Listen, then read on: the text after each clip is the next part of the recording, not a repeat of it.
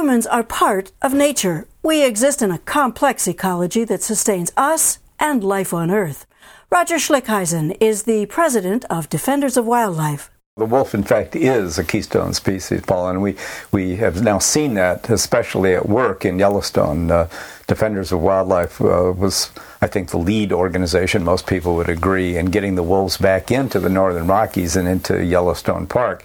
And the studies that have been made since then uh, show just the important role that the chief, the top predator, plays in an ecosystem. And, and it's the wolf that is the top predator? It, the, the wolf is the top predator in the Yellowstone ecosystem by far. I would have thought it would be a grizzly bear.